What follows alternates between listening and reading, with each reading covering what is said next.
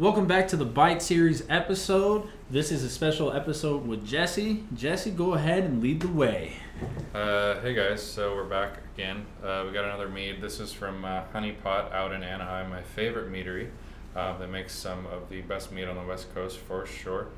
Um, this one is a special mead made with um, strawberry super bloom. Uh, I'm assuming that's the honey, I'm not really sure, with peanuts and vanilla added. Um, so I guess it's a strawberry base with peanuts and vanilla. And you have this awesome um, Final Fantasy label on here, Alexander. Nice. You guys are Final. Fantasy fans. It's really, really cool. And um, yeah, I guess we'll just dive into it. Sounds good. All right, We'll JB, it up. pour it up. So, my first question Have you had this one before? I have not. No, this Ooh. I think came out one or two months ago. My buddy is a uh, member, so he was able to snag this for me Nice. and uh, Vinny and some other folks. Super excited about it. Their mead was actually really hard to get for a time, um, just because of how they did the releases. But thankfully, it's a little more accessible. So, anytime I can get it, I'm super excited to drink it. And I don't think they make a bad mead, to be honest with you. So. Uh, So, I think this is my first one. So, you kind of set the expectation kind of high for me. So, I'm excited. So- Um, I'm sorry, what were you gonna say? Oh, no, go ahead. No, I thought um, uh, I don't know if you guys were still around. I think when Brian brought that bottle from them at uh, Boulder City, Oh, Okay, yeah. it was. I the, think I um, left right before that. Which Because was which one was it? The um, I'm sure I have it. I think he did. It wasn't the Rubus Cube. It was. Um, I don't remember. It was a really dark mead. It was really good. Uh, yeah, and then I de- I left right before it then, because I left uh, a couple beers after uh, you shared your mead. Okay, yeah. Well, um, this won't disappoint. I think you'll still really enjoy it. It's definitely better than uh, the one I brought. Um,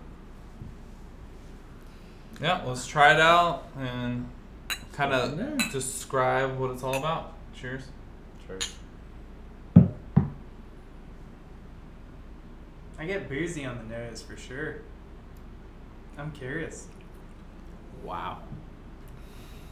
Wow. So I agree with Heron. Get a little bit of that like booziness on the nose, but when you drink it, Wow. it is very complex. I am getting so much flavor, so many different characteristics. I think it. Um, if I'm, yep, aged in oak bourbon barrels for a year, so brings me back to that when you age something in those barrels and then it has the vanilla added. It reminds me of like when we have like barrel aged stouts. It's a little bit more mouth coating. It has a little bit more of a body to it. hmm Yeah. But man, that strawberry, like, it's. I want to say it's sweet, but it's not really sweet. I don't like. There's not. It's pretty subtle. yeah, it's like a subtle like. sweet. and it plays with the honey really well. Um, and like you said, like a ton of not overpowering, but a lot of barrel presence. You get the barrel in there for sure. It's a little bit boozy, but I don't mind it. I drink a lot of bourbon. I'm used to the Yeah. booze. It doesn't bother me at all. Some Yeah. people just don't like that booziness, but I'm like, it, It's good. I think it helps honestly. Yeah, and at thirteen percent, enjoy it. I mean, Wow. Yeah. This is that's So- incredible. it, it's kind of funny because like everybody's gonna like make fun of me of this, but it really reminds me of, of the strawberry jam that you like put on your like your toast, It is very jammy. and you it, it's really good. Like at the end for me, I don't know where you guys get it, but I definitely get the bourbon like like taste at the end of this, like at the on the back end of it, and I really enjoy it. Oh yeah, no, I'm glad you brought that up because like it really lingers on the palate. Yes. Like you, after you take that like final like sip of it, you can sit there and breathe out a little bit, and you can, it's just it lingers in the back of your throat, and you Mhm. get that kind of jammy, kind of strawberry, a little bit of the bourbon. The honey though helps it a Mhm. lot. Oh man, I, I get more of that kind of bourbon uh, characteristic up front for some reason, like on the right up front, and then the exhale. The kind of I get it right there. Yeah. Um, I don't get a ton of the, the peanuts though. Do you guys get much no, of that in No. there at all? I I couldn't tell that there was peanuts in there. because it um, compared to the stout we had before the episodes we've done today um, from North Park, the walnuts like Right. that was kind of like we were talking about like a nut oily, like you could tell like it was a nutty presence in there, and like this one I don't get that at all. Like I'm not getting that normal like peanut or like any kind of nut that we normally taste in a beer or a mead. Like I'm, I don't get that at all. Because, I mean, you're you've had a lot more meads and probably with nuts in them. So what would be that characteristic that you're looking for when you see that on a label? Um, definitely something more pronounced. I mean, I've had um, meet some Garage East out in Florida. I feel like um, they really nail that like PB and J kind of Okay. profile. Um, I know there's a way to do it. I've had uh, a few good commercial meads where they can really combine the fruit, whether it's strawberry, grapes, or blueberry, whatever fruit you want to throw at it. Um, not to say they did a bad job. I'm, I'm also I'm kind of wondering like if it was in a barrel for a long time, if they had Yeah. brewed like a nice strong base, maybe the peanut faded a little bit, Yeah. and this is kind of what we're left with. But I don't think that detracts from this at all. No, I think it's still incredible. great. the complexity, Yeah. like you were saying, you get more of the barrel in the front. Like I still get that as you're going through, but I, I, for me, I guess when I get that on the finish and as it lingers, that's what reminds me. So my mind takes me to if I get that lingering feeling and that lingering taste, it means that it's barrel aged or it means that I'm getting the barrel. So I think that's where I connect it and Right. where I'm getting that from. Heron, overall, because we heard your thoughts on the last one. So, what do you think about this one? What makes it appealing to you? What do you enjoy about this? All right. So, on the other episode, I really enjoyed that mead because it was just very down to its elements. Yeah.